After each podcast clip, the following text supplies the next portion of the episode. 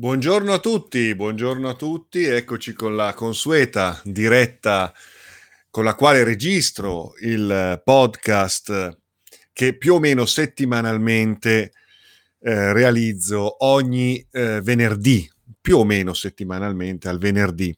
Continuate a scrivermi info chiocciola carlodorofatti.com per mandarmi le vostre domande e propormi degli argomenti da trattare così, in una forma di dialogo, scambio, confronto, eh, molto informale, ecco. E, ehm, bene, cominciamo con le domande di oggi, ne ho diverse, eh, non so se riesco a rispondere a tutti, però eh, piano piano accontenterò tutti coloro che mi scrivono gentilmente. Allora, passiamo alla prima domanda di oggi, che riguarda un argomento molto delicato, l'argomento della morte, argomento al quale dedico giornate accademiche, eh, ritiri spirituali, mh, mm, seminari, meditazioni. L'argomento morte è un argomento quasi tabù, diciamo, mh, mm, se ne parla poco, lo si esorcizza e mh, mm, la religione aiuta in modo molto relativo in quello che è la comprensione della morte, il pensare la morte, il prepararsi alla morte, il vivere la vita come anche la morte ci può insegnare a vivere. E quindi argomento senz'altro affascinante anche per tutto quello che è la tradizione spirituale attorno alla morte, il post mortem, il viaggio dell'anima, e quindi la reincarnazione eh, e dinamiche di cui in questo momento genericamente non si ha memoria, non si ha conoscenza. E allora vediamo le domande di questa amica, Francesca, che ringrazio, e mi chiede, Carlo, perché non c'è coscienza dopo la morte?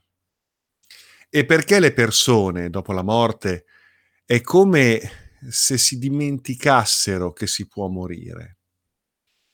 Ok, cerco di interpretare correttamente la tua domanda, dividendola in due. Perché non c'è coscienza dopo la morte?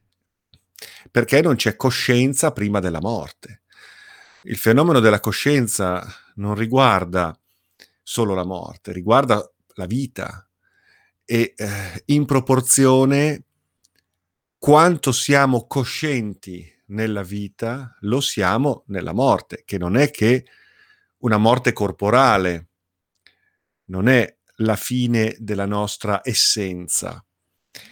Quindi se siamo coscienti della nostra essenza eterna, immortale, allora siamo coscienti della vita in quanto ne comprendiamo il mistero, lo scopo, e sappiamo vivere la vita all'insegna di valori spirituali di coscienza. Se non siamo coscienti di noi stessi durante quello che chiamiamo vita, una vita di inconsapevolezza, di incoscienza, che eh, si rappresenta solo nei suoi confini materiali e materialistici. Ecco, ehm, ovviamente nel momento della morte non è che abbiamo un'improvvisa illuminazione per cui ci rendiamo conto di chi siamo e di conseguenza viviamo la morte illuminata da una consapevolezza di ciò che quel passaggio, quel transito eh, procura e rappresenta per tutti noi. Eh, dunque non c'è coscienza nella morte, così come non c'è coscienza nella vita. Se non abbiamo coscienza, non sviluppiamo, non coltiviamo coscienza nella nostra vita, non possiamo pretendere di essere coscienti nel momento in cui si muore e per quello che riguarderà il dopo, cioè la permanenza della nostra coscienza, che però se non c'è non può permanere in una forma identificabile, intellegibile. Quindi la permanenza di ciò che siamo nel post mortem è qualcosa di molto oscuro se noi non ci poniamo la domanda chi siamo, chi sono durante la vita e sfruttiamo al meglio la nostra vita per viverla pienamente all'insegna di una realizzazione, all'insegna di una consapevolezza della nostra identità, della nostra essenza, sia materiale, che sicuramente non trascuriamo, sia spirituale. Quindi ecco perché genericamente non si ha coscienza o meglio, addirittura si può dire che rispetto a, ad alcune testimonianze che ho raccolto anche da parte di chi lavora negli ospedali, nei reparti terminali, eh, a volte poco prima della morte c'è un momento in cui ci si rende conto, ma ci si rende conto soprattutto di aver sprecato la vita. È un momento di rimpianto, spesso, purtroppo. È un momento in cui si dice, ah, se avessi potuto fare, se avessi capito, se avessi saputo, se fossi stato più consapevole, più amorevole, avrei potuto fare quello, quell'altro. C'è, un, c'è uno sprazzo di lucidità che subito viene poi stravolto da, dal panico, da un momento di, di, disorientamento, perché non ci abbiamo mai pensato, perché non c'è una cultura della morte. E se non c'è una cultura della morte, non c'è una cultura della vita. Se non ci si rende conto della nostra impermanenza, come si può vivere a pieno il presente? Vivi, vivente. Un amico qui in diretta mi chiede la differenza tra anima e spirito, ma qui è una questione di termini. Per me lo spirito è quell'assoluto che ogni cosa permea, è ciò che rimanda ogni parte al tutto, ogni espressione relativa dell'esistere all'assoluto dell'esistere, dell'essere, dell'infinito. Quindi eh, lo spirito è la sorgente che in noi fluisce e pulsa, è l'essenza del reale, mentre l'anima è, è l'esperienza, è ciò che eh, nasce, si sviluppa, eh, se viene opportunamente coltivata, opportunamente innaffiata. Eh, l'anima è il mercurio, l'esperienza, la nostra storia, il modo con cui applichiamo lo spirito all'esperienza dell'incarnazione, della vita materiale, corporale, relazionale eh, l'anima eh, è ciò che rappresenta i fumi della combustione della vita. Eh, naturalmente l'anima tende allo spirito, è il ponte tra il corpo e lo spirito, tra la materia e eh, l'assoluto dell'essere. È il ponte, l'anima è il ponte, è la nostra narrazione è la nostra esperienza, è il modo anche nuovo con cui riscopriamo la coscienza e lo spirito attraverso l'esperienza umana, attraverso l'esperienza della frammentazione, della relazione, dell'intelligenza, della, della vita. È proprio l'anima quell'elemento che costruendo il quale, coltivando il quale, ci possiamo rendere conto del fenomeno che è lo spirito. E quindi ci possiamo rendere conto della nostra vera natura, che non è solo materiale. E quindi ecco che possiamo comprendere la natura della vita e la natura della morte. Eh, nella comprensione di un ciclo di vita, morte e rinascita, che riguarda la nostra manifestazione corporale, la nostra manifestazione sensoriale, vitale, in divenire, ma eh, questo transito, questa porta che riguarda una trasmutazione, una trasformazione del nostro, del nostro essere, che naturalmente obbedisce a leggi biologiche, a meccanismi, a dinamiche proprie della vita nel suo rinnovarsi, nel suo adattarsi, nel suo progredire, nel suo evolvere. La vita è un fenomeno complesso che passa attraverso questo, questo, questo continuo ciclo di morte e rinascita per eh, produrre, eh, per riprodurre se stessa in, in, evoluzione in base alle circostanze, all'ambiente, alle sfide che tutto ciò che ci circonda procura alla vita come stimolo di, di, di, di miglioramento e di evoluzione dei suoi meccanismi. In questo transita lo spirito, la coscienza e la consapevolezza dello spirito nella materia, nella vita e l'anima. E l'anima non è un qualcosa che possiamo dare per scontato, l'anima è un potenziale, è una possibilità, eh, rinunciando alla quale eh, rinunciamo alla nostra mm, natura spirituale e di conseguenza ci identifichiamo nel fenomeno corporeo. A quel punto la morte esisterà veramente perché riguarderà ciò che di noi eh, siamo, siamo certi, ciò che di noi rappresenta ciò in cui ci identifichiamo in senso assoluto, quindi il corpo, la materia. Finito il corpo, finita la materia, ecco è finito tutto, perché non abbiamo saputo riconnetterci alla nostra eternità, alla nostra indissolubile essenza spirituale. Ecco allora che l'anima va coltivata, altrimenti non c'è, non esiste l'anima. L'anima è un, è un muscolo che, che, che funziona nel momento in cui lo esercitiamo, nel momento in cui ci poniamo delle domande, ci creiamo dei margini di scoperta, di esplorazione del fenomeno della vita, assecondando un'intuizione profonda che è data dalla voce dello spirito. Voce che può essere tarpata con l'educazione, la famiglia, la religione, la società, eh, le, convin- le, le, convenzioni no? nelle quali siamo educati. Ecco, spesso rinunciamo anche a, questo, a questa voce nel momento in cui mm, non sappiamo più ascoltarla, non vogliamo ascoltarla e allora ci rifugiamo all'interno delle dinamiche del corpo, della, della materia, eh, in un'angusta cella che soffoca l'anima.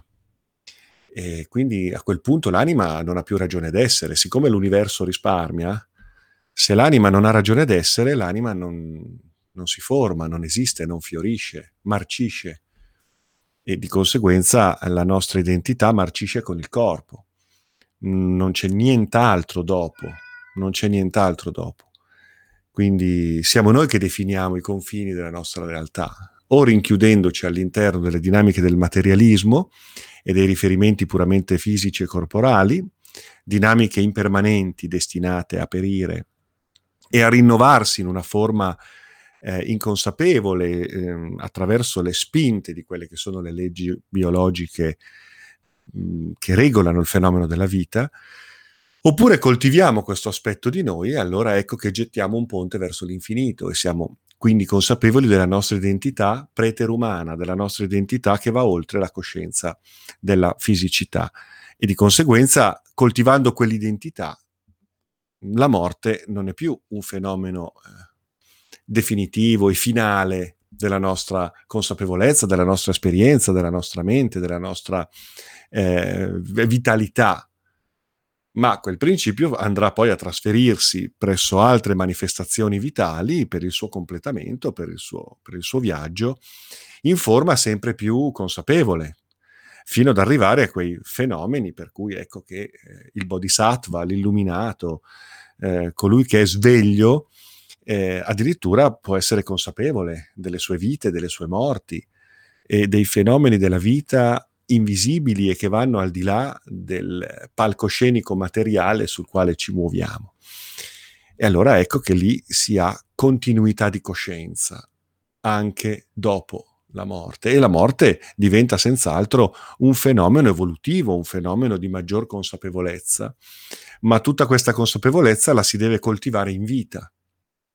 Altrimenti al, sul punto di morte abbiamo questo sprazzo di lucidità che spesso corrisponde ad un momento eh, difficile perché non ci siamo preparati, non ci abbiamo mai pensato all'infinito, all'eterno o alla, o alla fine del, della vita materiale e quindi ecco che in quel momento ci rendiamo conto di tutta una serie di cose. Ma poi ecco che il panico sopraggiunge. Prepararsi alla morte è, fa parte della cultura dei nativi, fa parte della cultura delle grandi tradizioni spirituali autentiche, che non si sono ancora trasformate in religioni del potere, che invece alimentano la paura della morte e addirittura alimentano la paura di ciò che dopo la morte potrebbe accadere se non fai il bravo. E allora ecco che devi obbedire, devi stare ad ogbi, comandamenti, eh, autorità ecclesiastiche, catechesi, dottrine, perché non solo muori e quindi devi aver paura della morte. Le religioni sono molto materialiste. Eh? Infatti i funerali si piange, ma come? Ma come si piange? Una religione dovrebbe invitarti a comprendere il fenomeno della morte come fenomeno di transizione tra uno stato dell'essere e un altro, come fenomeno di, di evoluzione, come fenomeno di compimento di, un, di un'essenza che si evolve. Quindi dovrebbe essere una festa, invece tutti si piange, il dramma. Le religioni confortano in maniera molto relativa, no? promettendo un al di là forse bello, ma forse anche minaccioso e inquietante nel momento in cui non si sta alle loro regole di, di potere. Ecco, quindi tutte le grandi tradizioni spirituali che non siano religioni istituzionali, ecclesiastiche, gerarchiche, dogmatiche, politiche e quant'altro, allora tutte le grandi tradizioni spirituali hanno, in, tengono in grande conto il prepararsi alla morte, il comprendere l'impermanenza, la caducità della vita e tuttavia la, la, la, l'insostanzialità di questo fenomeno che riguarda un'espressione che è quella corporea di noi, ma che non ci riguarda nel momento in cui noi ricollochiamo il baricentro della nostra identità nell'essenza spirituale, in ciò che veramente siamo e rappresentiamo su questo mondo, potenzialmente, se siamo capaci di dare spazio a questa intuizione. Ehm, e poi mi chiedi eh, come, come, mai ci si dimentica che si può morire? Eh, ci si dimentica proprio per questo, perché non c'è una cultura della morte. Quindi viviamo come se non ci fosse un, un compimento, una fine. Una, allora, anzi, la morte eh, a volte viene vista come uno spauracchio, per cui ci, ci si attacca alla vita a tutti i costi, perché quella è l'unica cosa nella quale, nella quale ehm, rifugiamo. Ehm, quindi ci si dimentica che si può morire e di conseguenza non si vive pienamente, non si vive pienamente, non si apprezza ogni momento della vita, non si ama, non si coltiva la bellezza, la contemplazione, si perde tempo a fare la guerra, a fare i soldi, a farsi gli sgambetti gli uni con gli altri, in manovre di potere, piccole e grandi, un'umanità folle che disprezza il pianeta, disprezza il suo prossimo. Brava, brava Rina che qua mi scrive, ricordati che devi morire, ecco, memento mori. Ma n- non è sbagliato quel ricordati che devi morire, ricordati che, che, che, che sei qui in un transito, rendi meraviglioso questo transito, rendilo bello, fanne un'esperienza d'amore, di arte, di fratellanza, di intelligenza, di scoperta, di coscienza nell'applicare i valori dello spirito al fenomeno del corpo, al fenomeno della vita. Coltiva i tuoi talenti, le buone relazioni, la bellezza. Niente, niente di tutto questo, niente di tutto questo, perché se non c'è una cultura spirituale rimane un'arida eh, un'arida suggestione materiale. E nell'arida suggestione materiale si fa la guerra, perché non si capisce. E l'ignoranza procura paura, la, pro- la paura procura violenza, rabbia o remissione, ehm, sacrificio, martirio della propria vita. Il martirio non ha niente di spirituale continua la domanda e dice perché se noi portiamo amore ai nostri defunti, questa sembra coscienza per loro dall'altra parte, come se l'amore facesse come un soffio, come un soffio che permette di dare luce. Beh, se noi siamo consapevoli, coltiviamo la nostra anima, siamo sensibili alla voce dello spirito, diamo senso alla morte per dare un senso alla vita e diamo un senso alla vita per dare e comprendere il senso della morte che non è morte, ma è rinascita, trasformazione, trasmutazione, continuità di coscienza in quello che è un gioco meraviglioso di espressioni dell'essere tra i mondi del possibile, attraverso le quali la coscienza può danzare, contemplare, produrre bellezza, amore, gioia. Ebbene, eh, se noi siamo consapevoli di tutto questo, sicuramente possiamo aiutare. Aiutare non attraverso un conforto vago e astratto, il paradiso. Mm, no, no. Possiamo dare un conforto attraverso la nostra testimonianza, la nostra presenza, la nostra energia, più che attraverso la parola. Attraverso la conoscenza possiamo dare un conforto. Attraverso il nostro pensiero illuminato dalla nostra consapevolezza. Quel pensiero giunge al moribondo, giunge a colui che nel post mortem può essere sì aiutato dalla nostra presenza. Sì, questo sì, questo è proprio vero. Addirittura nelle società iniziatiche abbiamo l'accompagnamento alla morte, che consiste in varie forme di ritualità, in varie forme di, di, di, di bardo, no? il bardo, il bardo Todol, il libro tibetano dei morti, il libro egiziano dei morti. Abbiamo tante espressioni spirituali che ci pervengono dalle tradizioni, che ci insegnano a morire e ci insegnano ad accompagnare a morire. E in un clima di festa, di gioia, di celebrazione, non è un clima di tristezza, di dramma. La morte disorienta, la morte ci provoca e lasciamoci provocare dalla morte. Spesso quando ci muore qualcuno di caro, cogliamo l'occasione per riflettere. A volte addirittura quando ci sono delle morti improvvise, violente, inaspettate, tragiche, riflettiamo, riflettiamo.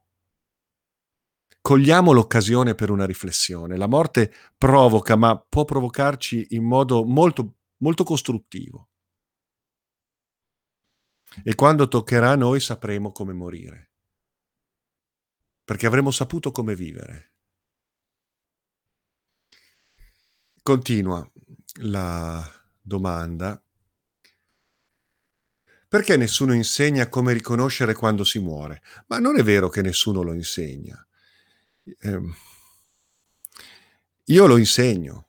Oddio, insegnare è una parola grossa. Io condivido il mio sentire, condivido sicuramente la mia conoscenza delle grandi tradizioni, dei grandi maestri, di tutti coloro che hanno portato un insegnamento. Hm? E condivido il mio sentire, essendo io in un cammino ormai da quasi 40 anni.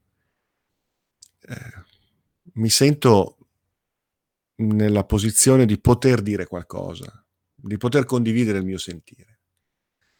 Eh, e quindi mh, mm, insegno a morire, insegno a morire, insegno a accompagnare i moribondi e i defunti. Io stesso ho accompagnato un mio maestro alla morte ed è stata un'esperienza incredibile, un'esperienza bellissima, stupenda. Ma ci sono molte altre persone, saggi, filosofi, di diverse estrazioni spirituali, di diverse vie che mhmm, insegnano la cultura della morte. Quindi bisogna informarsi. Poi ci sono anche dei testi stupendi. Io nei miei corsi fornisco anche una bibliografia antica e moderna sul, ehm, sul discorso morte. Ehm, e poi mi chiedi, eh,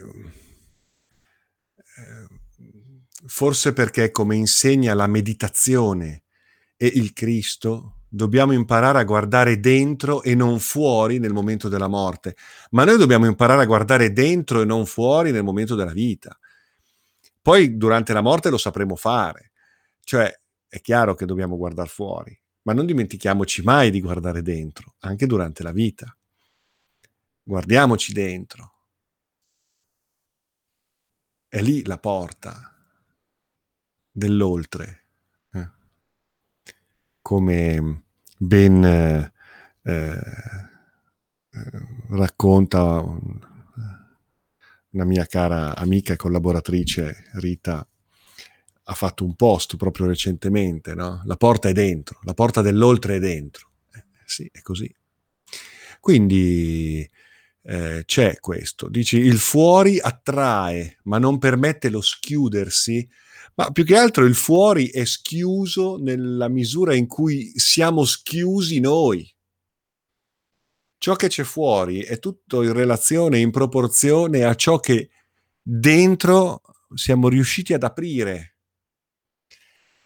E quindi determiniamo come è in alto, così è in basso, come è dentro, così è fuori. Quindi il fuori non è che non permetta lo schiudersi, io non voglio colpevolizzare ciò che è fuori, eh, trascurare ciò che è fuori, indicare come fuorviante, distorsivo, distruttivo ciò che è fuori. Ciò che è fuori è il nostro palcoscenico, è la nostra occasione di esercizio della coscienza. Quindi io non, non, ho una visione duale, per cui il fuori è ehm, peccato, è inesistente, non c'è niente, è, è tutta illusione. No, è illusione nel momento in cui noi siamo un fenomeno illusorio.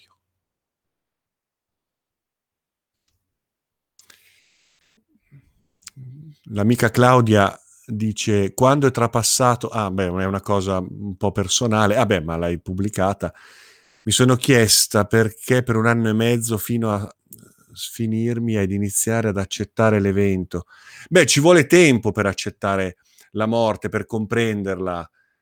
Mhmm, ci vuole un tempo di, di riflessione, di meditazione, di metabolizzazione, eh, ma eh, bisogna favorire il, viaggio del defunto, il suo lasciare, il suo lasciarci.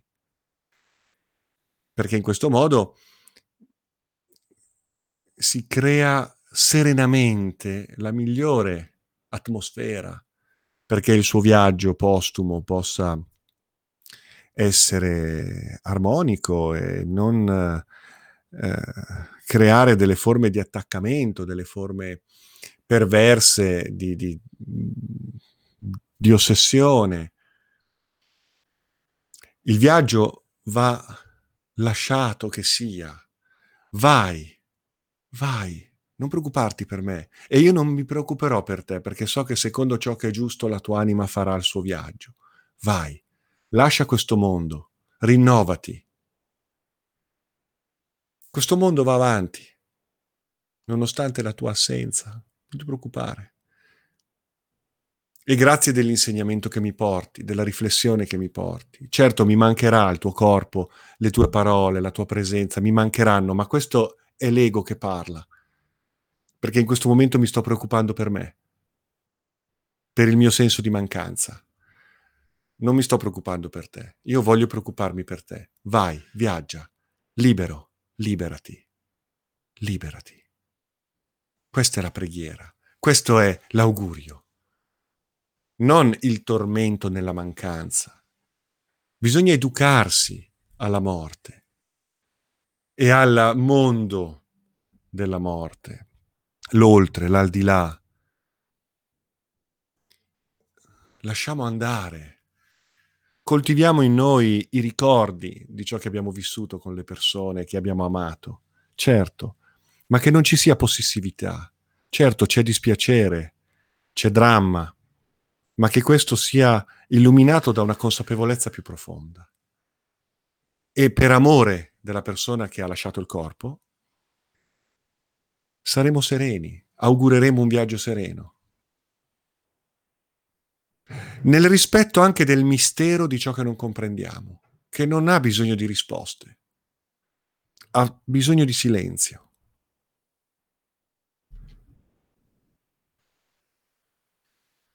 Molto belle le cose che mi state scrivendo nei commenti, grazie.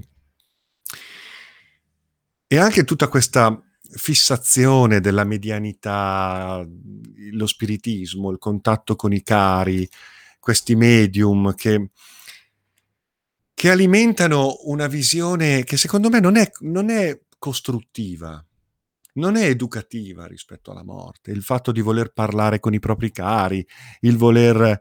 Cioè, al limite possono essere degli espedienti psicoterapici per sciogliere dei nodi, per, per, per pacificarsi, ma è un espediente terapeutico, un espediente psicologico, quello eventualmente di, di visualizzare la pacificazione con un, con un, defunto con il quale abbiamo dei conti in sospeso, ma questo è un fenomeno psicologico. Va bene, ben venga, che ci siano anche dinamiche di questo tipo, ma lasciamo stare i morti al loro viaggio, lasciamoli andare. Cos'è tutta questa questa ossessione di parlare con i morti tutte le settimane, vai dal medium perché hai bisogno di sentirlo vicino, di rassicurarti, ma sta bene, allora cosa mi dice? Allora mi dirà delle cose sublimi perché adesso è, è, è nella luce. Ma queste sono stupidaggini, sono stupidaggini. Per quanto possa essere convincente il medium, che a volte esercita anche delle facoltà telepatiche, delle facoltà che gli mettono, lo mettono nelle condizioni magari di sapere cose inedite o cose che sapevate solo, però mh, mm, non è reale quello che accade.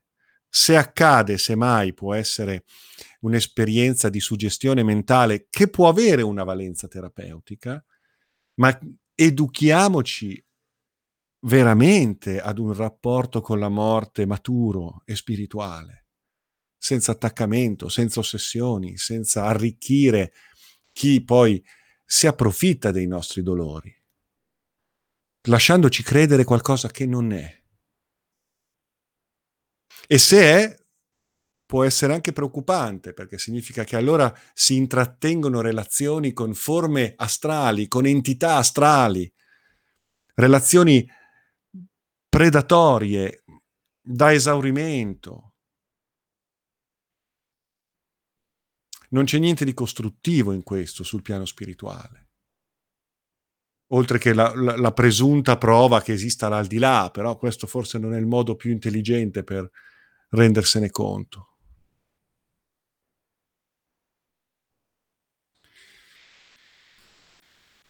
E tante altre considerazioni si possono fare a questo proposito. Quindi mm, eh, se vi siete collegati adesso, ascoltate il podcast dall'inizio, podcast che poi comunque registrerò come audio nel mio sito, eh, trovate tutti, li trovate tutti lì. Poi c'è un'altra domanda di un caro amico che mi ha mandato la domanda via sms, eh, ma non fatelo, scrivetemi sempre per favore, scrivetemi sempre. Allora, questo mio amico, ecco, Pierpaolo, mi dice, ma tu credi nella magia? Insomma, tutto quel materiale esoterico, tutti i libri che hai letto, li hai letti perché volevi sapere della magia? Ma ci credi? Hai saputo? Hai capito? Che bella domanda. Mi piacciono queste domande che sembrano ingenue, ma in realtà sono stupende. La magia non è un qualcosa nella quale credere. La magia è esperienza, è esperimento, è ehm, sviluppo di una sensibilità che va eh, esercitata per esplorare aspetti di te stesso e della realtà eh, che ti permettano di comprenderne il senso, i meccanismi profondi, reali, è un viaggio verso te stesso, è un viaggio eh, che implica mm, studio, esercizio, sviluppo, pratica, disciplina, esperimento. Non è un qualcosa in cui credere. Ehm, non è una filosofia, non è una religione, non è un dogma, non è una catechesi, non è una narrazione fantastica nella quale credere per fede, perché in quella narrazione trovi delle eh, soluzioni per le tue paure, fondamentalmente. No, la magia è esperienza che basa la propria prassi sull'esercizio di facoltà più profonde rispetto a quelle che ordinariamente eh, esercitiamo nell'ordinarietà della nostra vita, che poi non è neanche ordinaria, è subordinaria, perché poi ciò che noi siamo veramente è qualcosa di molto più ampio rispetto a ciò che in questo momento esprimiamo mediamente. No?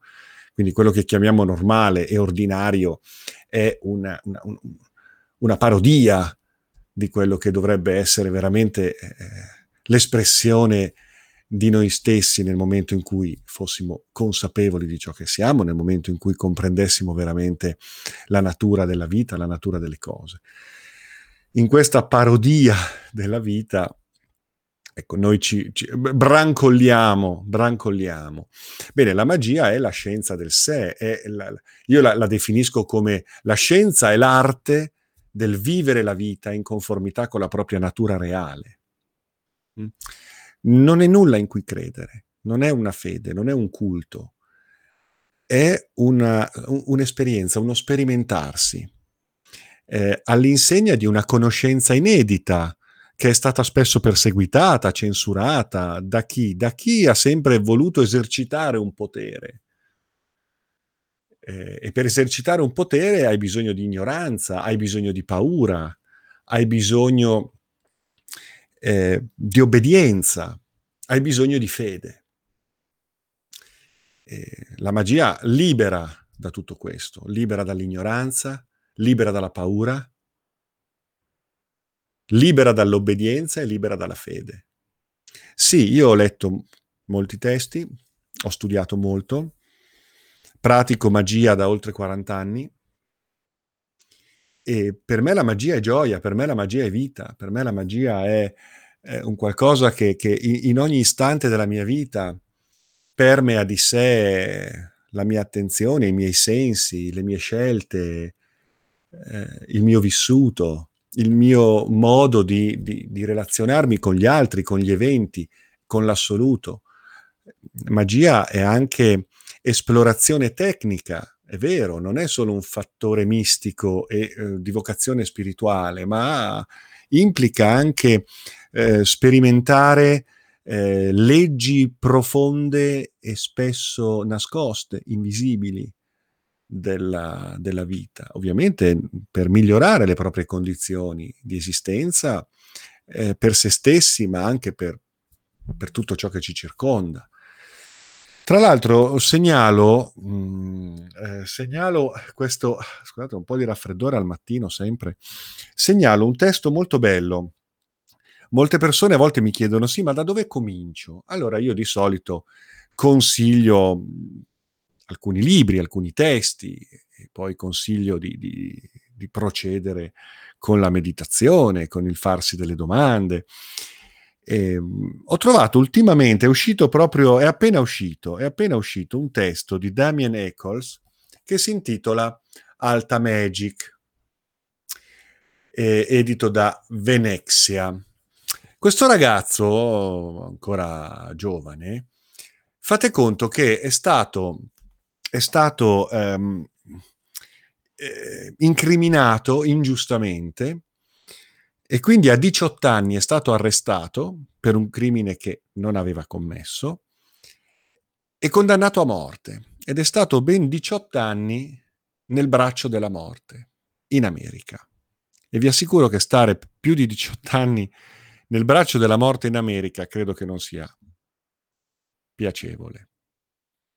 Ebbene, lui attraverso questa, questa sua passione per la magia, eh, è riuscito a venirne fuori. Ovviamente, riconosciuta l'innocenza, è stato rilasciato dopo 18 anni nel braccio della morte. E lui ha coltivato questa passione, questa passione spirituale, questa passione per la magia come esperienza del profondo, ma anche come esperienza che lo ha salvato letteralmente da quegli anni, da quel dramma, da quelle torture, da quella situazione così drammatica, eh? così tragica. E allora ha scritto Alta Magic, le pratiche spirituali che mi hanno salvato la vita nel braccio della morte. Lo sto leggendo proprio in questi giorni, sto traendo degli spunti straordinari, si vede che questo ragazzo giovane, perché è stato arrestato a 18 anni, quindi si è fatto quasi, quasi 20 anni di galera, adesso sarà, non so, avrà 40 anni, adesso io non lo so, però voglio dire, si vede che c'è una profondità notevole e eh, racconta della sua esperienza con la magia come, come un'esperienza molto concreta, molto pratica. Non è stato un volo pindarico per cui si è rifugiato in eh, sublimi illusioni. No, no, no, no, è qualcosa di estremamente concreto, estremamente pratico, quello che lui ha vissuto nel coltivare l'esperienza magica, con la M maiuscola. Eh? Eh, leggetelo perché penso che eh, sia mm, di ispirazione proprio per molti che cominciano, perché è importante capire che cosa sia la magia. E penso che Damien Eccles, tra l'altro, è stato recentemente intervistato dagli amici della Società dello Zolfo, in un'intervista che trovate sul suo canale YouTube, hanno organizzato una bella intervista con interprete simultaneo, quindi ehm, personaggio che insomma sono contento di, di, di, conoscere attraverso questo suo scritto che vi consiglio. Eh? Io faccio ogni tanto pubblicità a vari testi, libri, eh, condividendo con voi la mia passione per la lettura. Bene, io vi ringrazio, vi rimando alla prossima puntata, eh, che sarà probabilmente venerdì 9, adesso vediamo. E molte cose stanno bollendo in pentola, come si suol dire, sarà un'estate ricca di, di cose nuove che vedrete probabilmente fiorire e sbocciare in autunno, in inverno. Quindi vi lascio con... Eh, questa sensazione di, di attesa. Eh, trascorrete una buona prima settimana di luglio e grazie a tutti. Saluti a voi, alla prossima.